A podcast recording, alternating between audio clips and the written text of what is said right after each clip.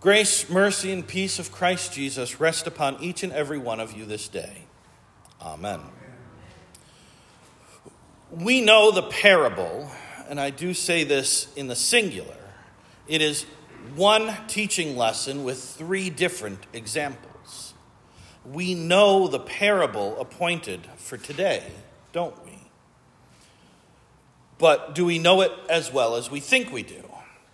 Keep in mind, Jesus taught this to a bunch of works righteous, holier than thou Pharisees and scribes, guys who had a real problem with Jesus hanging out with low life sinners and degenerates, people who had nothing to offer. And do not be quick to condemn the Pharisees here. The folks Jesus were hanging out with were the same people you would tell your kids to steer clear of the same kind of people you hope your kids never grow up to become prostitutes, thieves, beggars, crooked politicians, tax collectors, people who have made very bad choices in life. I say all this because so often we hear this parable, and a couple of major problems get in the way of a right and proper understanding. For starters, as I just said, we forget that Jesus is teaching the parable to Pharisees, to a bunch of works righteous, holier than thou busy bees. We love to hear these stories, though, don't we? We love to hear them because we, are, we see ourselves in them, always in a good way, not surprisingly. We do not hear these parables like they are being taught to us, but rather about us, the poor little lost sheep that's me. Jesus is talking about me. The lost coin, that precious treasure that I find each and every Sunday when I come to church. The precious treasure that is Jesus and his love for me. The prodigal son, well, who here cannot see themselves in the role of the prodigal son? We have all wandered away into sin, and we have all wised up and turned around in repentance and returned to the outstretched arms of our loving and gracious Heavenly Father. The fact that we are here today bespeaks the truth, our prodigal truth, of this parable. But what if we have it all wrong? What if we got a bad case of misidentification going on here?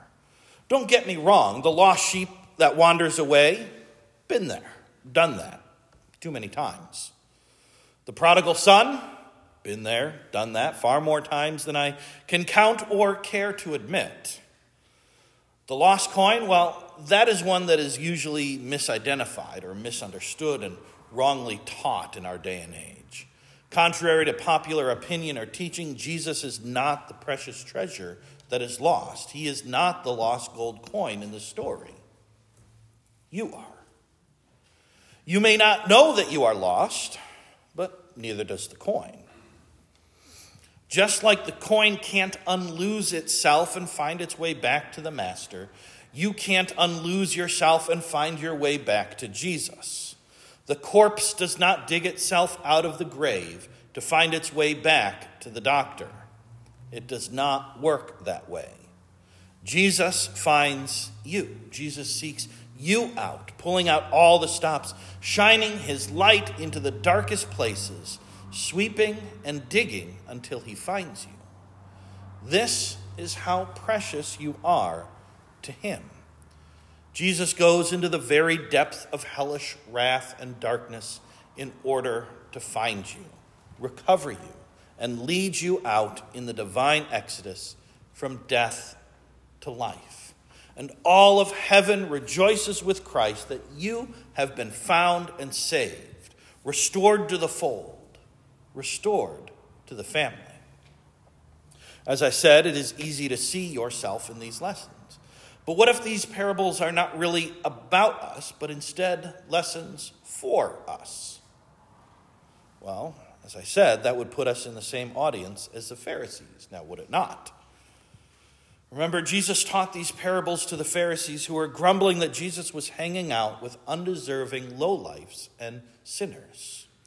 If these lessons for are for our if these are lessons for our ears, That means we are in the same audience as the Pharisees, and that is not a place anyone wants to be.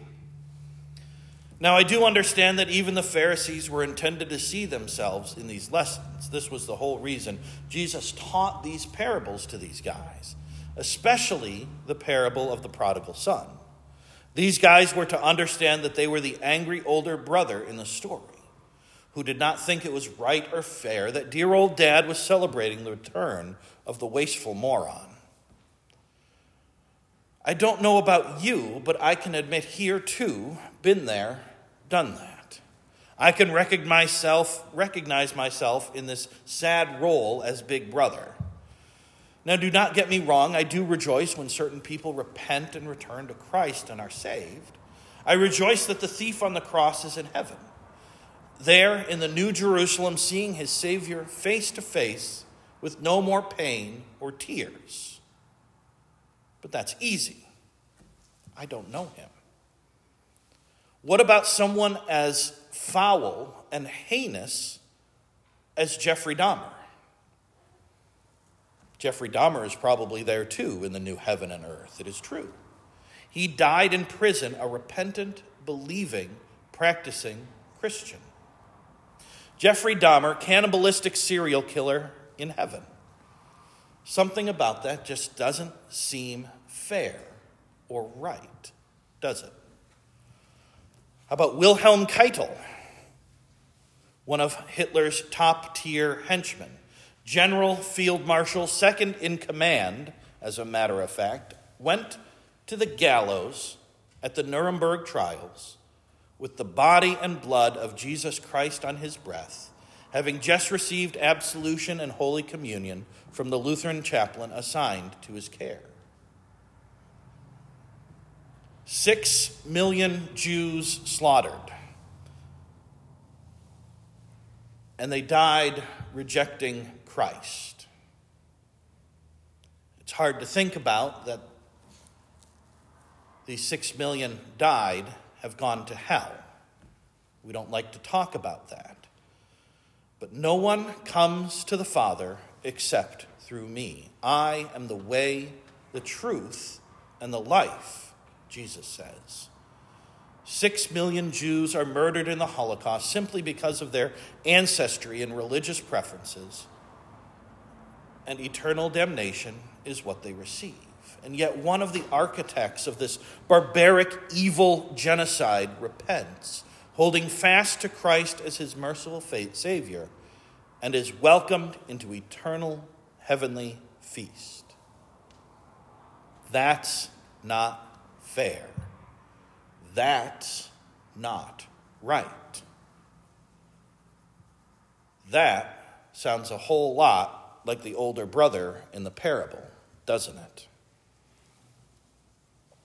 And none of this even takes into account the people in your day to day life, the people you know personally, the people who are lousy frauds of faith who have no business calling themselves Christian, let alone Lutheran. And yet, God forgives them.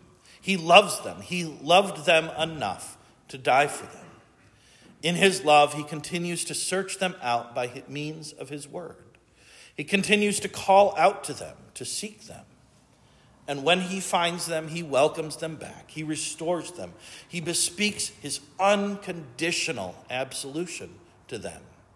He feeds them and nourishes them with his word and with his own body and blood as they return to his feast table in repentant humility and thanksgiving.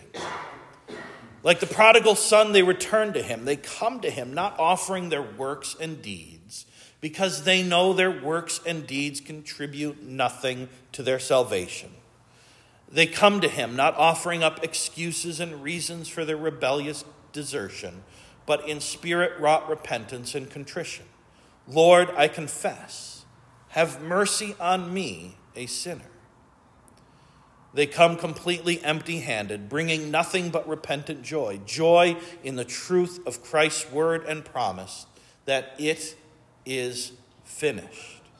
They come in repentant joy, sorrowful for the sins they've committed and the sin that they are by nature, coming to Him to receive the undeserved, unconditional and overflowing grace, mercy, and peace that only the Heavenly Father can have, and so freely does have for them. God so loved the whole world that he gave willingly, freely, and unconditionally his only begotten Son to die for it, for them. And it is only when I take an honest look in the mirror of God's Word that I recognize the fact that I am no different or better or more deserving than any of them. Recognized through the lens of the cross, I am no different and certainly no better than any other child of Adam. And the same goes for you too. In the eyes of this just and righteous God, we are all sinners, equally dead in our sin and equally in need of his salvation. In the eyes of this loving and gracious Lord, we are all beloved and cherished children, loved so much that he willingly took on our flesh so that he could take that flesh to the cross and die for us, putting all our sin to death once and for all, for all people, for all time. It is only when viewed through the lens of Christ's blood soaked cross that these lessons come into crystal clear focus. These lessons are not really about me or you or anyone else. Yes, we can certainly recognize ourselves in all three of these stories. There is nothing wrong with that, provided we see and understand things the right and truthful way, that Jesus isn't lost you don't find him, he finds you. If you run away and pur- purposefully stay away from God, then you are not a poor little lost lamb. You are a selfish and self serving prodigal child. But these particular lessons are not really about us. This parable, these lessons are all about God. These lessons are all about the love that God has for you and for all people. Love so deep, so all embracing, unconditional, and all forgiving. These lessons, all three of them, are meant to teach, to teach you about the all atoning, all forgiving, and all merciful love that God has for you and for each and every person ever descended from Adam and Eve.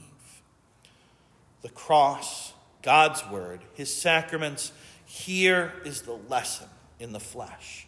Here is what is meant to be rightly and truly prodigal.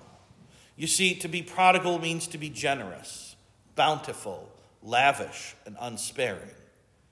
Here, my brothers and sisters, is the generous, bountiful, lavish, unsparing, and unconditional love of your God and Lord. This is what it is all about. May you understand, rejoice, and be at peace now into all eternity. Amen. And may the peace that surpasses all human understanding keep your hearts and minds in Christ Jesus to life everlasting. Amen.